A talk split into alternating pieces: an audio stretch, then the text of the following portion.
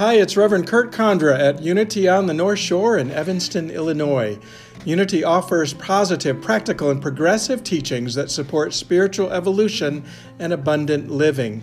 You can join us for our weekly Sunday service at 10:30 in these days of sequestering. It's by Zoom. Uh, so please visit our website at www.unityns.org and register for the Zoom link. If you missed the service, you can also see the video version of our Sunday lessons on our YouTube channel, Unity North Shore. Again, visit us at our website, www.unityns.org, to see the many ways in which we're creating connection in this time of physical distancing. God bless.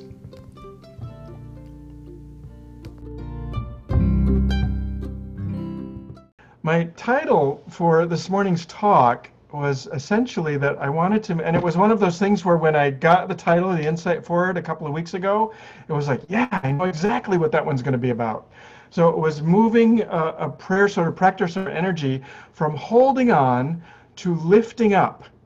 And then as the week got closer and I started to try and articulate or decide what I was going to speak to, I'm like, what what did you mean by that? What do you mean holding on? And um, so there's been some clarification happening over the past few days as I tried to come to terms with how exactly that expresses. Um, and I think in general, it comes from the notion of a consciousness where we might feel some attachment to some opinion or some way of being or some situation or circumstance that has been comfortable for us in the past right? And so to move out of holding on to that which is familiar, that which is comfortable, or that which um, which we think is the right way of doing things, to move out of that holding on into a space of act, of actually lifting up is a beautiful process that I I believe. Um, will support us in moving through some of the challenges that Tom articulated in that prayer so beautifully. Right? There's a lot happening right now, and we have our own ideas about how that gets resolved. Uh, and if we're not willing to let go of our way of viewing it, if we're not willing to open up and see that there might be a broader perspective or a deeper truth wanting to be revealed, then we're not really fully open to Spirit's activity in bringing that circumstances about, right? So that's kind of what I'm thinking.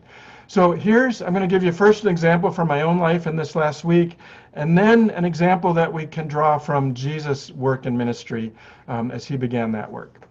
So the first one is last week, right after service, I left for Michigan to spend time with family. And what I recognize is that in some ways our unity bubble, our Chicagoland bubble here, there's a there's a certain perspective and consciousness here that's very evident. Um, and crossing the border over into Indiana and up into Michigan, it becomes evident that um, there's a very different way of viewing the world, and there are very different perspectives just over state lines right? The the the Trump and Pence signs in those states far outnumber the Biden-Harris signs, and and here where we are, it's completely the opposite. So there's a there's a political shift, there's a cultural difference, there's, and I was very aware of um, my holding on to what I thought was the right way that people ought to be expressing, right? I was aware of my own discomfort in that stuff. And uh, so how many how many know the it's a sitcom that was on for six or seven years called Modern Family, which was a cool. It was very fun. I loved it. It was a patriarch who married kind of a trophy wife who was Puerto Rican and from a different race, and there were two siblings, a gay and a straight, and um, the circumstances and the the kind of complications that arose in the family out of the different perspectives they have always ended up being resolved because the love of family and the commitment they had to one another was greater than any of their differences. So I kind of love that. And what I realized this week going back to visit family is that I we're we're kind of a modern family of our own. Um, we've got some different perspectives and and some different political views and some different cultural views and it was most evident to me when um, when I was 12 years old, um, a man came into our lives, my family's life, that served as kind of a father figure for many years. And he is he is an amazing character, wise and strong beyond measure. And he lives on a hilltop on a very rural road, which until very recently was a dirt road, so that kind of tells you how far out of the way it was, surrounded by cornfields. And he's planted a grove of pine trees all around it. So as you're driving by the road, you can't even see. There's a huge pole barn and garages and, and a house. You can't even see that because it's all camouflaged by, by these pine trees. Well, as I pulled in the driveway and drove up, he has a great big Trump sign stenciled and painted in black on the pole barn. And there are Confederate flags hanging around the property, and I could just feel myself constricting, right? I have my view of what that means. Um, and then what I noticed is that he had also hand stenciled a Biden sign, but part of the Biden sign was covered up with these handwritten notes, sheet, sheets of paper that had been torn off and taped over whatever was after the Biden part of it. Um, and I have a pretty good idea of what that might have been, but I didn't look because my perspective wouldn't allow it. It turns out that another branch of our family is this delightful lesbian couple and they had also been up to visit recently. And so they had torn off sheets of paper and written things like Biden 2020, Biden is great, love is love, and they had taped over whatever was on the other part of the Biden sign. And so when, um, as I was during our visit, we sort of walked by that, and the owner of the property, the guy that's been a father figure for me, was delighted that this couple had stopped by and sort of challenged his view. And there was just this wonderful sort of laughter and interaction. And he talked about the conversation, the relationship that he had built with these are basically in laws, these in laws, that because of my sort of holding on to my view, I wasn't allowing myself to enter into that kind of a conversation or that kind of a debate. Um, and so what I'm recognizing is that by holding on to that, it wasn't allowing space for a higher level and vibration and connection and conversation to be happening. So um, I, I took that in, and as we as our visit progressed, we were able to kind of walk around the property and talk about memories of growing up and what the changes that had been made, and it completely shifted, and we actually found some common ground even on some political issues. So for me, I think that's sort of a beautiful demonstration of how it is that by letting go of the way we think we ought to be it, by our own attitudes, by our own opinions, by our own kind of fixed perspectives, we might be able to actually bridge some of the divides that seem to be such a powerful force in, in our social and political and cultural dynamic right now. Jesus was brilliant at this. And I think the story I want to share with you really is more about how we do that than exactly what the outcomes are, right?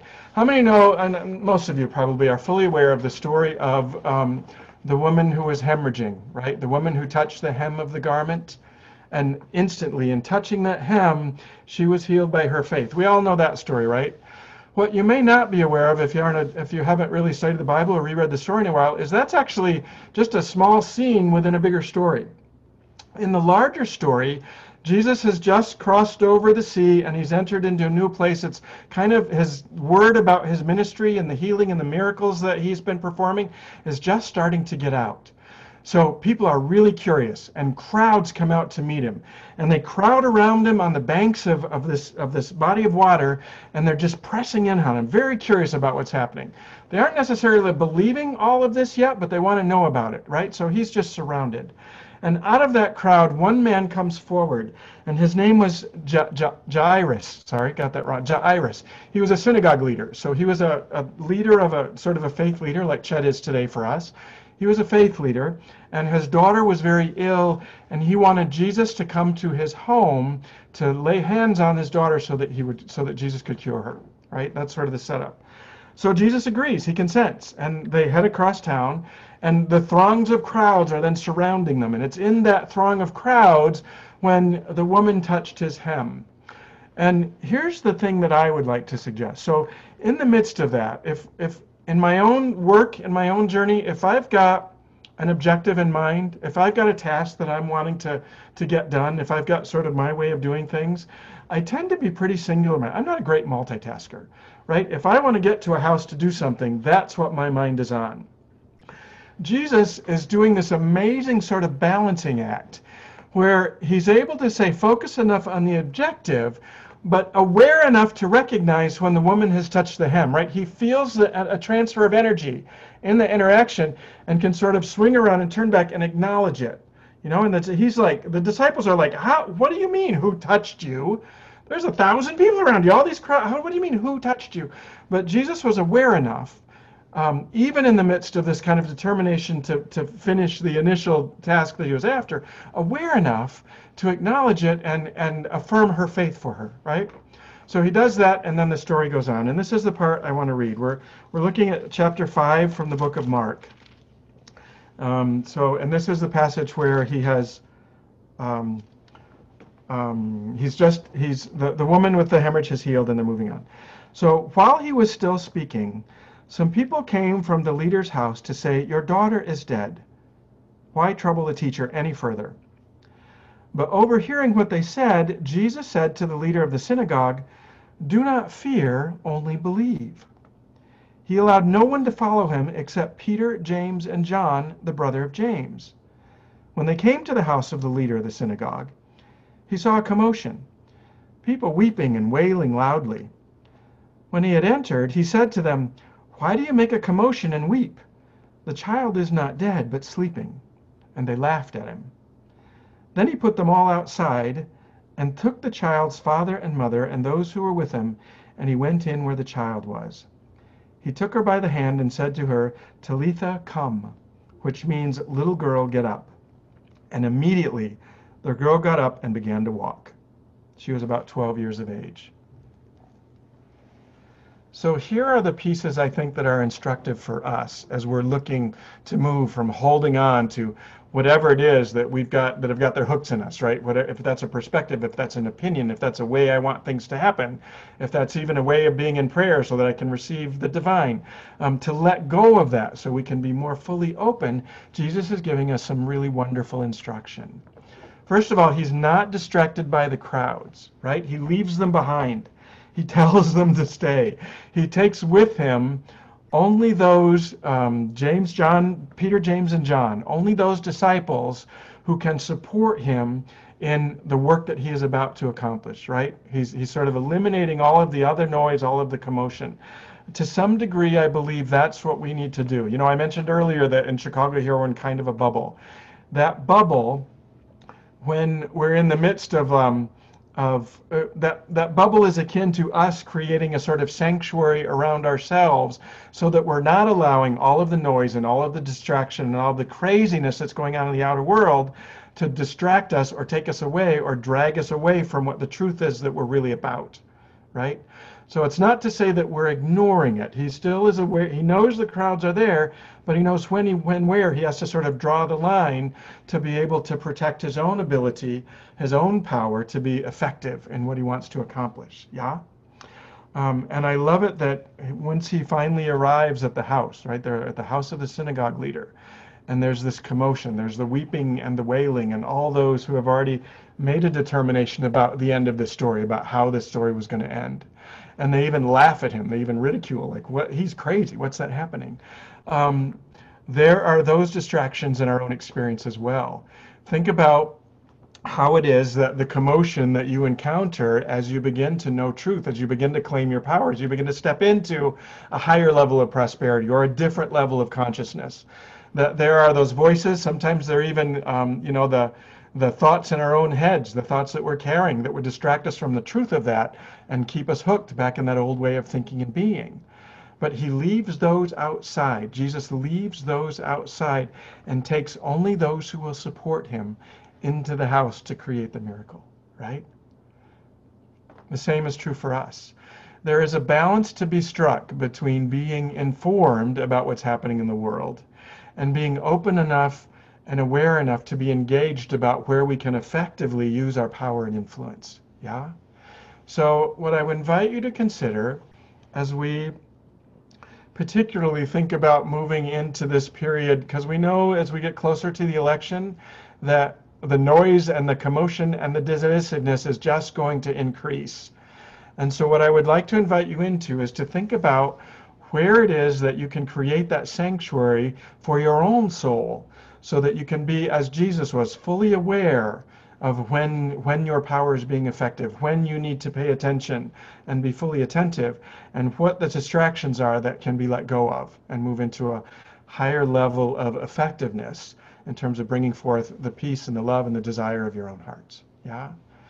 I know we all have those relationships, those interactions. We all have those those places where we're holding on and to be able to strike a balance between holding on and lifting up as a part of our spiritual growth and journey and we're going to get plenty of practice at working with those as we move through these next few weeks.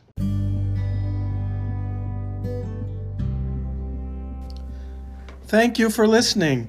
If you enjoyed this podcast, please consider leaving us a review.